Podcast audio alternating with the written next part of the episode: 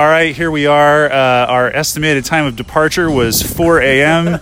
I showed up 15 minutes after that, and uh, it is now 4:50 after we got done filling out our paperwork, gassing up. Bill, are you feeling uh, positive or negative right now? Positively cold. It is a little chilly, but uh, we're headed out of the mountains immediately, and I think it's going to warm up. Uh, spirits are high, jitters are high. We're leaving now. Godspeed. See ya.